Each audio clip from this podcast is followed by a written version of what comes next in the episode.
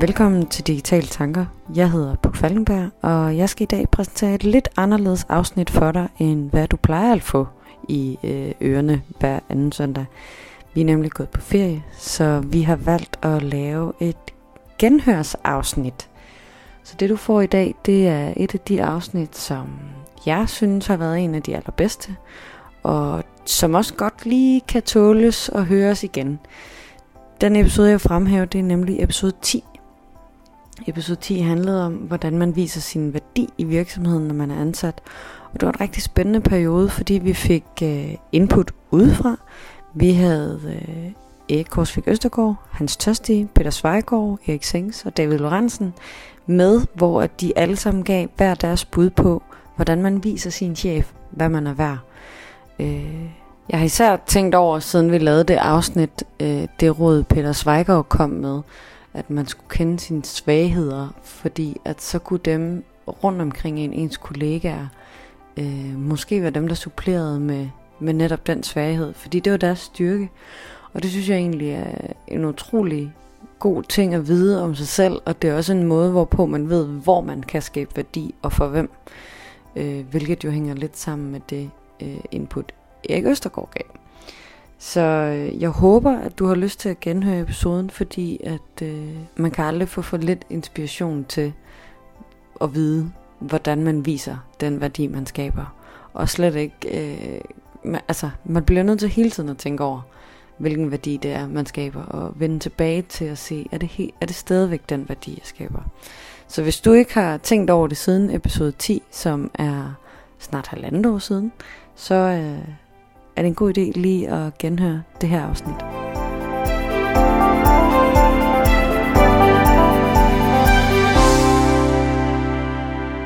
Lad os høre fra øh, de fem gæster, og lad os lægge ud med Erik Østergaard.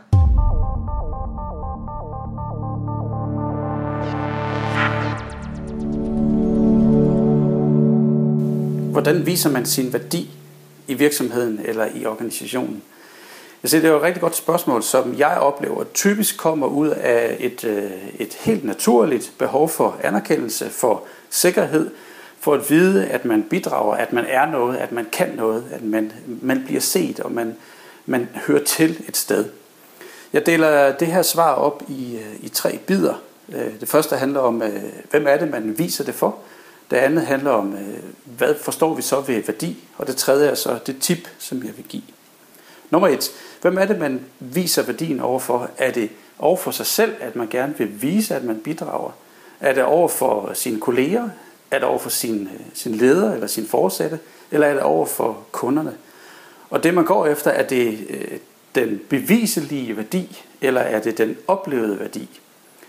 Øhm, man kan ikke komme uden om at, øh, at, at få sat en retning på det her, og hvis det er en selv, man, man søger at vise det overfor, så er det i lige så høj grad vigtigt at få, at få spurgt om det og få talt om det med de mennesker, som man giver værdi overfor. Øh, det mere interessante, eller en vinkel på det her er, er jo så også, hvis man kun er sig selv, så kan du ikke spørge dine kolleger, du kan ikke få den her, det her feedback fra dine kolleger, fordi der er ikke andre end dig selv. Så er der kun det tilbage, må man sige, at spørge sine kunder. Men der er, øh, på den måde, så er der så en, en 3-4 forskellige vinkler på det. Spørg dig selv, eller spørg dine kolleger, spørg din leder, eller spørg dine kunder om, om hvilken værdi man, øh, man bidrager med. Næste skridt er så, hvad er værdi? Det er jo ikke bare den, øh, den økonomiske, den, den profitorienterede værdi.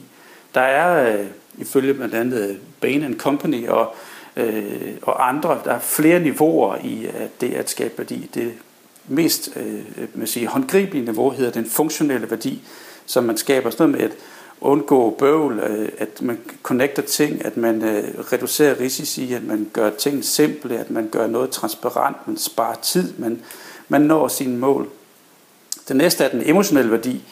Skaber jeg sikkerhed? Øh, er det folk, jeg får til at tale sammen? Øh, er det sjovt? Øh, reducerer jeg angst? Gør det, det her forståeligt? Skaber jeg en, en fornemmelse af tilhørsforhold? Det tredje er øh, life-changing value. Sådan noget skaber jeg håb. Giver det her mig øh, energi? Er det retningsgivende? Er det en bevægelse? Er det noget, som skaber mod? Gør det mig stolt? Og det sidste niveau er helt op på samfundsmæssig værdi. Øh, sikrer det her øh, sociale ansvarlighed, er jeg med til at løse globale problemstillinger. Sådan.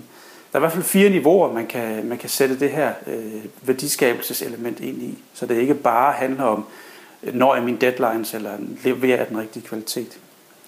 Så det tredje og sidste er, den eneste måde, du kan finde ud af det her på, det er ved at spørge om det. Og det er mit tip. Du er nødt til at spørge om, hvad det er for en værdi, du skaber. Øh, skab det her feedback loop, ellers får du aldrig det at vide. Du får det jo ikke at vide, hvis du ikke spørger om det.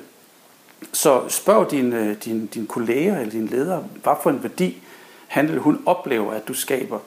Spørg også dine kunder, hvad er det for en værdi, som kunden får ud af at arbejde sammen med dig på de her fire niveauer måske. Spørg måske om din Net Promoter Score som en af de oplagteste, hvis man kan sige det, måder at, at måle det på. Øhm, så det er i hvert fald mit tip, hvis du skal vide, hvilken værdi du skaber i virksomheden, så er du nødt til at, at spørge om det. Mm. Synes, det giver virkelig god værdi. Lige det her med lige at tage sig klar for, jamen, hvad er det for en værdi, jeg skal skabe, og hvem skal jeg skabe den for? Bare lige mm. så man har sit fokus og sine prioriteter. Helt præcis, fordi det er jo også forskelligt i forhold til det, som Erik snakker om. Hvilken værdi er det, jeg gerne selv vil vide, jeg skaber selv, men hvilken værdi er det, lederne gerne vil have, jeg skaber? Altså, mm. de vil jo sikkert gerne have, at det kan ses på bundlinjen ja. i mere større eller mindre grad, men for en selv kan det jo godt netop være mere øh, henvendt til kollegaerne, eller henvendt til ja, ens kunder, at man også skaber værdi i det fællesskab, man er med i. Mm. Og det er sjældent den samme værdi, du skal skabe for din chef, som for din kollega. Lige præcis. Lige præcis. Og noget, som jeg også synes er sjovt, det er den her emotional værdi, som han lige kort snakker om. Mm. For det er jo i virkeligheden meget af det, som jeg tænker over, når jeg er ude i forhold til change management og forandringsledelse, at hvis ikke jeg har menneskerne med i det, hvis jeg ikke har skabt en god relation, hvis de ikke føler sig trygge, altså det er noget af det, jeg arbejder med, fordi det nytter ikke noget at fremtvinge en eller anden forandring, hvis folk føler, at de ikke har tid til det, så bliver det en belastning for dem. Så jeg bliver nødt til at sikre mig, at der er en emotional værdi. Det er enormt svært i forhold til, i hvert fald for mig, når jeg kommer ud i konsulenter og ikke kender dem, og ikke har lang tid til at lære folk at kende, mm. så synes jeg, det er, det er svært. Det er en, en hård opgave at skulle skabe emotionel værdi, men det er fandme også noget, der virker, når man får det skabt. Ja. Og ud af det, så tolker jeg også lidt, at der er måske også forskel på, hvilken værdi du skal skabe først. Ja. Fordi måske især som konsulent har du ofte brug for at skabe en emotionel værdi, før du rent faktisk skal skabe en funktionel værdi. Lige præcis. Så lige overvej, hvilken rækkefølge værdien skal komme i. Lige præcis. Det nytter ikke noget at vise dem gode eksempler på, hvad der kan lykkes, hvis man er online på Facebook, hvis ingen af dem har lyst til at være på Facebook, fordi lige nu virker det som en byrde, og de føler sig slet ikke trygge ved det. Mm-hmm. Så man skal først have skabt connection og relation. Ja. Så det, det er enormt vigtigt, synes jeg. Det er et rigtig godt input. Jeg synes, det er virkelig fedt input, og virkelig god model, han egentlig får øh, formidlet her. Ja, lige præcis. Hvem vil man vise værdien? Hvad forstår vi ved værdi? Og så til sidst, altså, spørg om det. Ja. Og det er enormt vigtigt, at man spørger. Det. Ja, lige præcis. Ja. Også fordi, altså, det er vigtigt, det han siger med, at jeg kan jo ikke spørge nogen om værdi, for jeg er jo bare mig. Jeg, eller jo, jeg skal spørge mine kunder, men det får jeg jo kun at vide, hvis jeg spørger dem. Mm. Ja, måske ekstra vigtigt som selvstændig. Du har ingen kollega, der kommer og klapper dig på ryggen. Mm. Så du er nødt til at have nogle kunder, som du kan spørge. Lige præcis, og det går jo lynhurtigt over i forventningsafstemning. Ja. Altså, hvis ikke jeg forventningsafstemmer, så kan jeg jo lave et projekt, der sejler en helt anden retning i organisationen, og det er jo ikke interessant. Mm. Fordi så er det en dårlig løsning, man ender med, ja. der ikke passer. Mm. Jeg synes faktisk, at Eriks råd, det går meget godt hånd i hånd med Peters råd, på en ja. måde, som har meget mere fokus på en selv, men alligevel kommer lidt forud for øh, Eriks råd. Ja. Lad os lige prøve at høre det.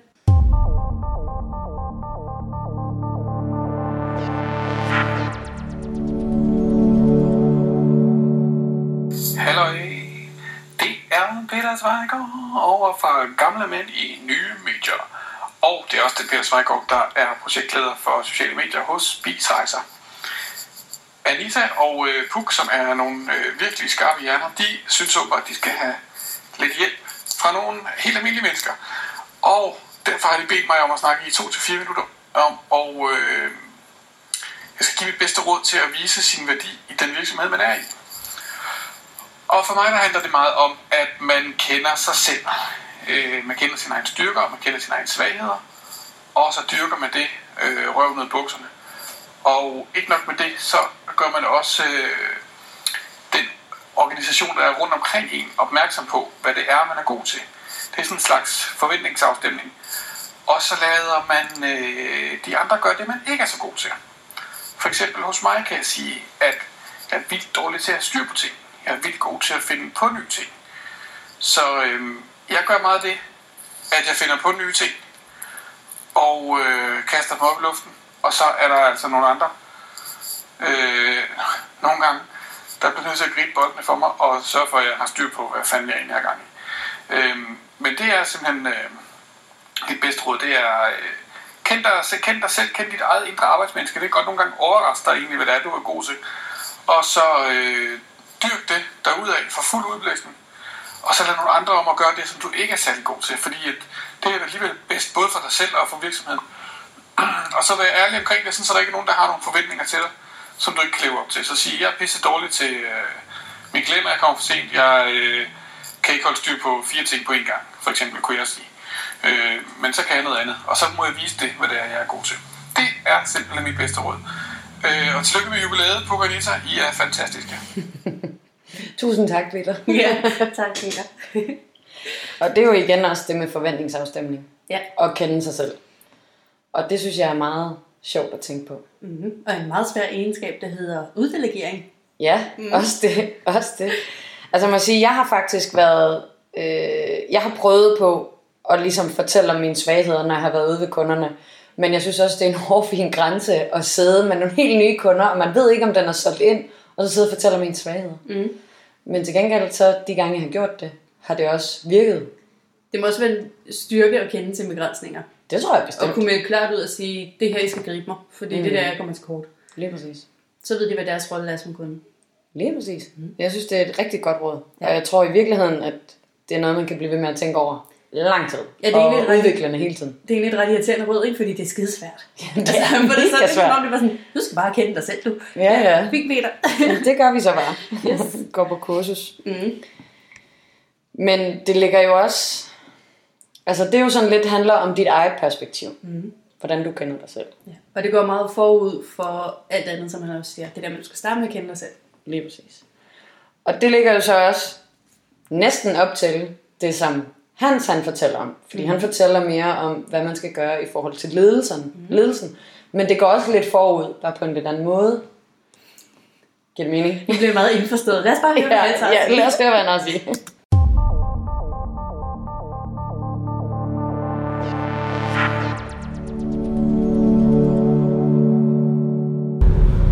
Hej hej, det er Hans Tosti her rigtig hjertelig tillykke med de 10 podcast. Det er godt arbejdet og godt gået. Jeg nyder det med største velbehag på mine øh, mange og lange køreture på arbejde, eller til og fra arbejde. Så fortsæt med det. Og så øh, har I efterspurgt sådan et, øh, et konkret øh, råd sådan set fra, fra mit bord.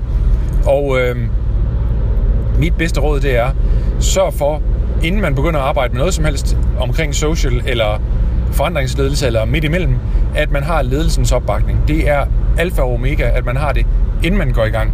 For ellers så kommer man simpelthen til at spille sin tid på at skal retfærdiggøre sine projekter, retfærdiggøre ens øh, visioner og tanker, øh, og så går alt krudtet på det, frem for rent faktisk at lave social og forandringsledelse. Så øh, sikre, at det er på plads. Hvis ikke det er på plads, så øh, ser jeg det helt klart som et sygdomstegn, og så er det der, hvor man skal virkelig begynde at overveje, om, øh, om det sted, man arbejder, det er det helt rigtige det var alt, hvad jeg havde. Øh, rigtig god øh, arbejdsløst, og jeg glæder mig til at fortsætte med at lytte jeres øh, enormt spændende podcast. Tak. Altså, jeg, jeg er lidt enig med Hans i forhold til, at det kan godt være et sygdomstegn, hvis virksomheden ikke er klar til det, de egentlig gerne vil. Mm. Altså, hvis, for eksempel, hvis du skal indføre nye sociale medier, eller de skal på Facebook for første gang, eller oprette en Instagram. Men hvis de ikke har en masse flotte billeder til at dele på Instagram, eller har intention om at tage nogen, så giver det ingen mening. Mm. Så derfor så skal man jo også have godkendelse for ledelsen om, at de gider. Ja, og det er så meget der, man, hvis man har muligheden, skal komme ledelsen i forkøbet. Så egentlig får solgt ideen ind på et helt ubevidst niveau. Mm. Altså der, hvor de ikke engang rigtig ved, hvad det er, de siger ja til. Fordi så konkret er det slet ikke blevet virksomheden endnu. Mm. Så øh, ja, det er selvfølgelig meget nemt at sige. Hvis nu man først kommer ind senere i processen, så kan man ikke komme i forkøbet, men hvis man har muligheden på alle baner, så kommer ledelsen i forkøbet og lige få, lige få nudge dem til, at de senere synes, at øh, den her nye strategi er skideskarp. Lige præcis. Det handler om at plante nogle gode frø mm-hmm. de rigtige steder. Ja. Og så er det rigtigt, som han siger, at hvis man gør sit arbejde og virkelig gør en indsats, og man stadig skal sidde og bakse med ledelsen, så må man enten tænke om det er arbejdet værd, og det er bakseriet værd, eller om projektet er så kært for en, så man faktisk hellere vil være for uden virksomheden. Så det bliver hurtigt sådan en, enten skal være uden projektet, eller også skal være uden virksomheden. Lige præcis. Og der er det jo netop også det, der er godt i, at hvis man kender sin egen styrke og svagheder, og ved, jeg har ikke lyst til at tage den her kamp op, mm. og kan se tidligt, den her kamp kommer, ja. jamen så er det måske tidligt, man kan sige fra. Ja. Eller hvis man ved, det er en styrke, at man forud har en forhindring, som man ved, man får svært ved at vinde, men det er det, der tænder en. Lige præcis. Det er det, man gerne vil arbejde med. Ja. Så er det jo netop også en god ting. Mm. Det er næsten sjovt, ikke? Så hvis man kunne putte de to i en podcast sammen, jeg tror, det kunne være ret fantastisk. Ja, det tror jeg også ja. er en god ting, der kunne ske. Men igen, hvis vi så går over og tager det, David snakker om. Mm-hmm. Øh, ja, vi lytter lige til den først. Jeg skal det.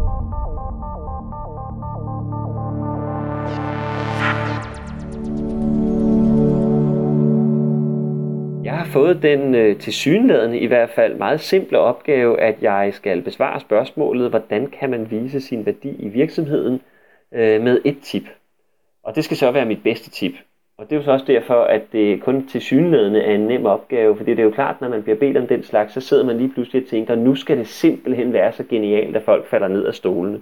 Det skal være øh, innovativt, det skal være noget, ingen har tænkt på tidligere, det skal virkelig bare brage igennem.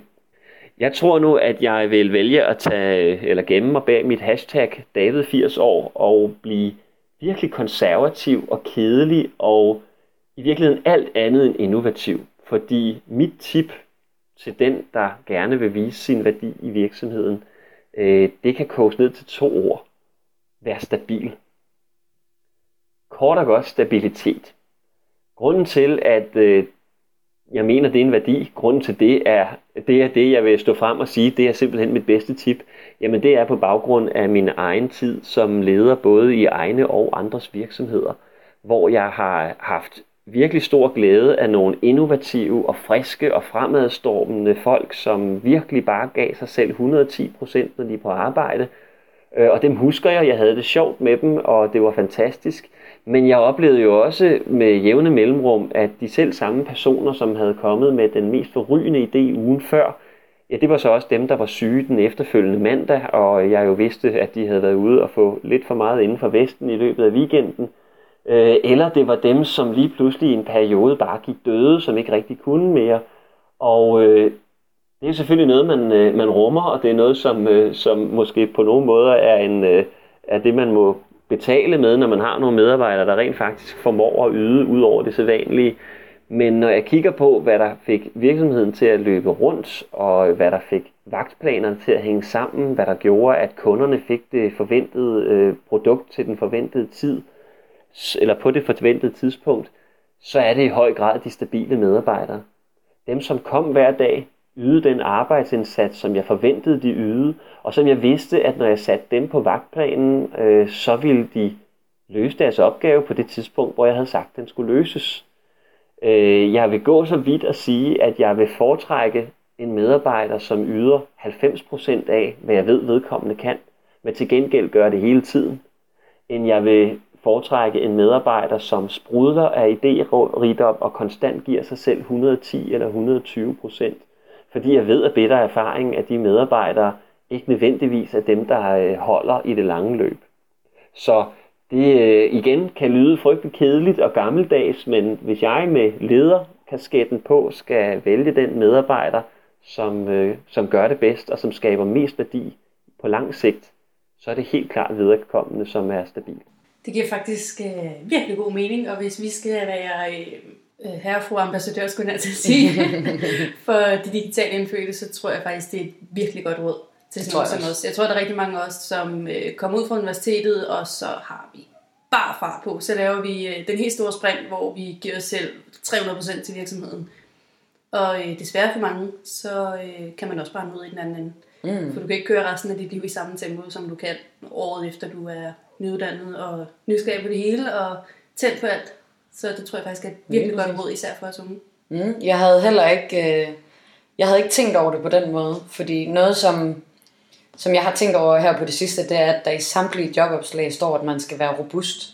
Jeg var sådan, hvad er det for et, et krav at have? Altså selvfølgelig, jo, man skal kunne klare noget, men robust, det lyder for mig som om, at så skal man øh, kunne tåle, at chefen er en idiot. Altså man skal kunne være robust til at arbejde i et dårligt arbejdsmiljø, hvor at den tankegang, David kommer med her, kan jeg meget bedre lide. Altså, du skal være stabil. hellere give dig 90% hele tiden, mm. end 140 i, i perioder. Altså, det, det giver meget mere mening at formulere det sådan, end det jobopslagene gør lige for tiden. Robust, det virker også bare lidt for mig til at tænke på sådan en øh, arbejdstest, som skal trække de tunge læs. Og det er bare det eneste, man skal gøre. Man får aldrig en pause. Ikke? Lige præcis, og det er meningen, du skal køre død om et halvt år, fordi det var ja. bare robust i et halvt år, vi havde brug for. Ja. Og meget mere, ja, jeg synes, det er meget federe at kigge på det på den anden måde, som David gør her. Ja, men jeg synes, det er sjældent, man finder et jobopslag, hvis man lige skal tage den, mm. hvor man ikke skal nærmest være sådan en uh, digital blæksprut. Du skal lave mm. alt fra e-mail til social, til digital strategier, til business intelligence. Du skal lave alt, mm. hvor man bare sidder og tænker, jamen det der, det er seks fuldtidsstillinger, du prøver at mase ned til en.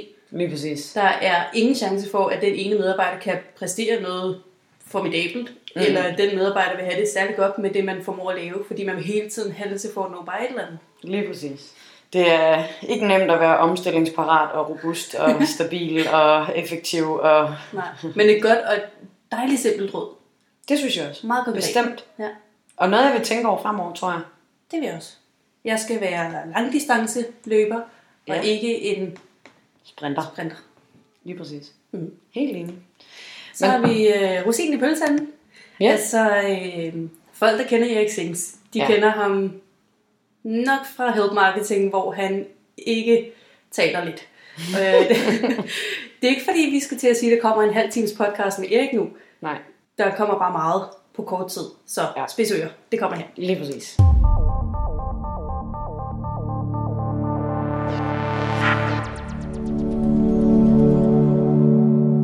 Hej Anita, og hej Puk. Hvor er det fedt at få lov til at være med på digitale tanker og komme med øh, mine bud på, hvad der er, der er vigtigt øh, for at vise ens værdi i en virksomhed. Anita, du har jo været øh, gæst på Help Marketing.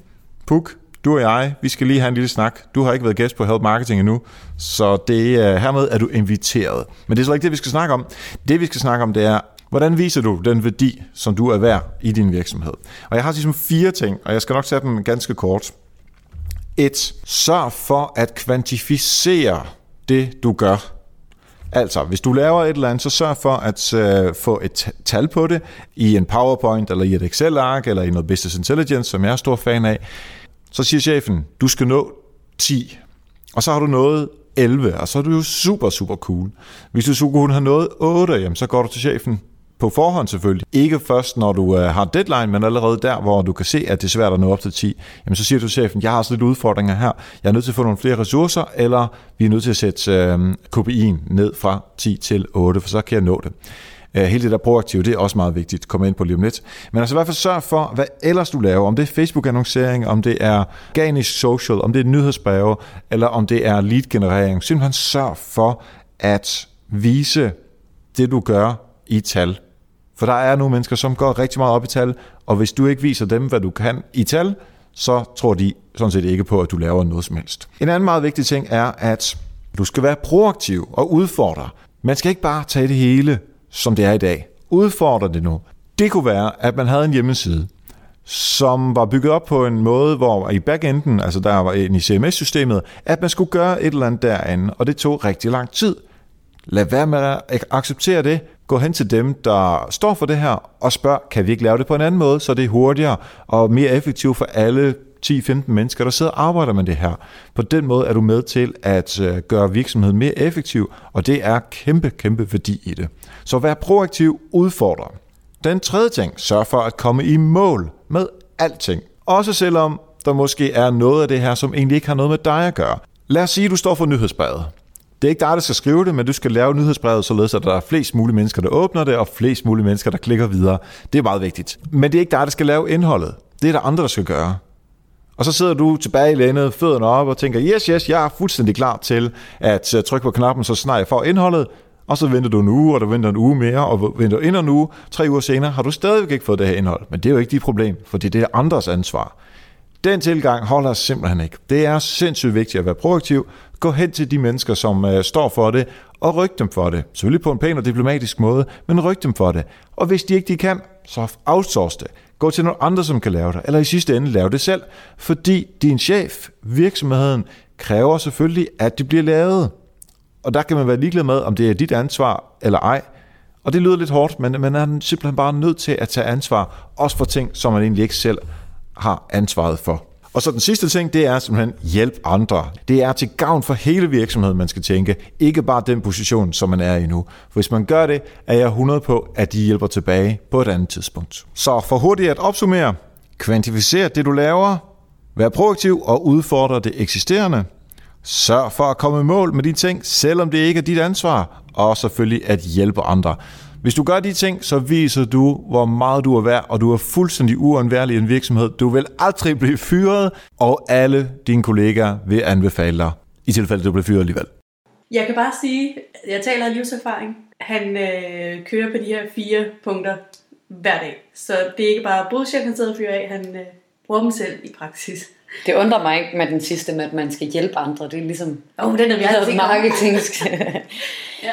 Men jeg synes faktisk, de er ret gode. Altså hvis vi skal se på den første, ikke med at, at kvantificere ens værdi. Mm. Det kan være enormt svært at kvantificere alt, hvad man laver. Men der er måder, hvor man kan gøre det på. Ja. Lad os sige, hvis man skulle se på en, den kommentarstrøm, der kommer på ens Facebook-opslag, mm. og at det galt om at få så mange positive øh, kommentarer som muligt, så kunne man måske lave en skala på 5, og så vurdere, alle, opst- eller alle kommentarerne øh, subjektivt, men til gengæld så bliver de sat ind i et system, og du skal jo så bare være ærlig for dig selv for at finde ud af, super, den her den er ikke helt positiv nok til, at den tæller med i mit regnskab. Ja, men det hænger også lidt tilbage på Erik Østegårds råd, det der med fokus. Mm. Fordi, hvad er det, du skal kvantificere? Du skal ikke bare kvantificere alt, fordi du kan. Lige præcis. Jeg ved, at både du og jeg har flere værktøjer, vi bruger i hverdagen, hvor vi basically bruger det til at kvantificere og gøre op fra tid til anden. Det kan være hver uge, eller hver måned, eller hver kvartal. Lige lave sådan en status på, jamen, hvordan performer jeg på det her område, øh, hvordan ligger jeg på det her område, hvad kan jeg gøre mere og mindre af. Øh, så det tænker jeg også, at vi, øh, det er der nogle værktøjer, vi skal have med i Helt sikkert, ja. helt sikkert. Øh, jeg synes også, det er fedt, den der med at komme i mål med alting. Øh, der læste jeg på et tidspunkt et blogindlæg også fra Djøf, tror jeg, hvor at de især opfordrede nyuddannede til, fordi der sidder man tit med til en masse møder, og der bliver sagt nogle ting, der hedder, det skal vi lige have fulgt op på, eller ej, det vil jeg lige undersøge. Mm-hmm. Men det er meget, meget sjældent, at folk gør det. Ja. Og der, der var et af rådene, at ganske simpelt, når folk siger, at det følger jeg lige op på, eller det undersøger jeg lige, så skriver man det ned på sin lille blog, og så er man den person, der gør det. Mm-hmm. Så hvis du nu sad til et møde og sagde, jeg følger lige op på, hvor mange husstande, der bruger gas, øh, til deres komfur selvfølgelig, så, øh, og du ikke fik det gjort, så kunne jeg med det samme gå ud bagefter, undersøge det, sende det til dig og sige, jeg har fulgt op på det for dig, eller mm. har du fulgt op på det, jeg ved tilfældigvis sådan og sådan, eller jeg har lige set, man kunne læse det her, eller et eller andet, jeg faldt over det her. Mm. Og det connecter jo også til fire, der med at hjælpe andre. Lige præcis. Ja. Lige præcis. Så det, jeg synes, det er god råd. Mm-hmm. En god rækkefølge. Ja. Og i forhold til toren, det her med at udfordre andre, der var mm. engang en klog mand, han hedder muligvis Xings, som øh, gav mig en meget god pointe med, at den digitale medarbejdere er ansat for at skubbe til kollegaernes grænser. Ja. Vi er ansat for at udvikle organisationen og få organisationen til at mm, afprøve nye digitale tiltag, som man ikke ellers havde gjort. Så det er ikke meningen, at vi skal gå rundt og være alles bedste ven. Det er meningen, at vi skal gå rundt og udfordre andre. Og det betyder også, at man skal skubbe til andre, uden at tage dem over tæerne, men vil nødt til en nudge og lige give dem et kærligt skub. Og det passer også meget godt med i det, der vi snakkede om i episode 7 med at være gatekeeper. Mm. Altså både at du forsvare det, der skal ud, men du presser også på for at få det rigtige ud. Ja, lige nøjagtigt. Mm. Gode pointer. Mm.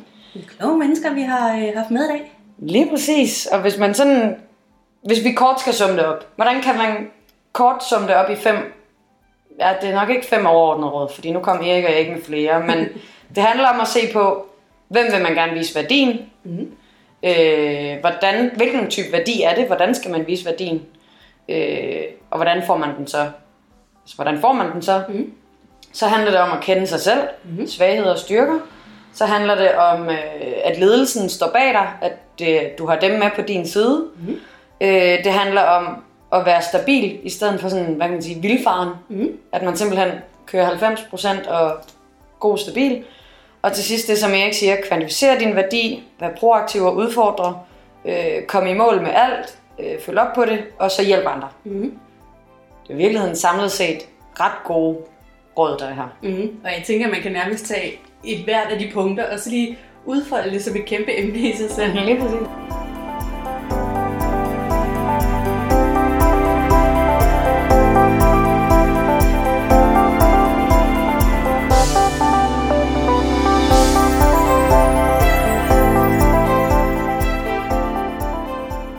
Det var genhør med episode 10 jeg håber, at øh, du fik noget ud af det, og så håber jeg, at du nød en stund i dit faglige frirum.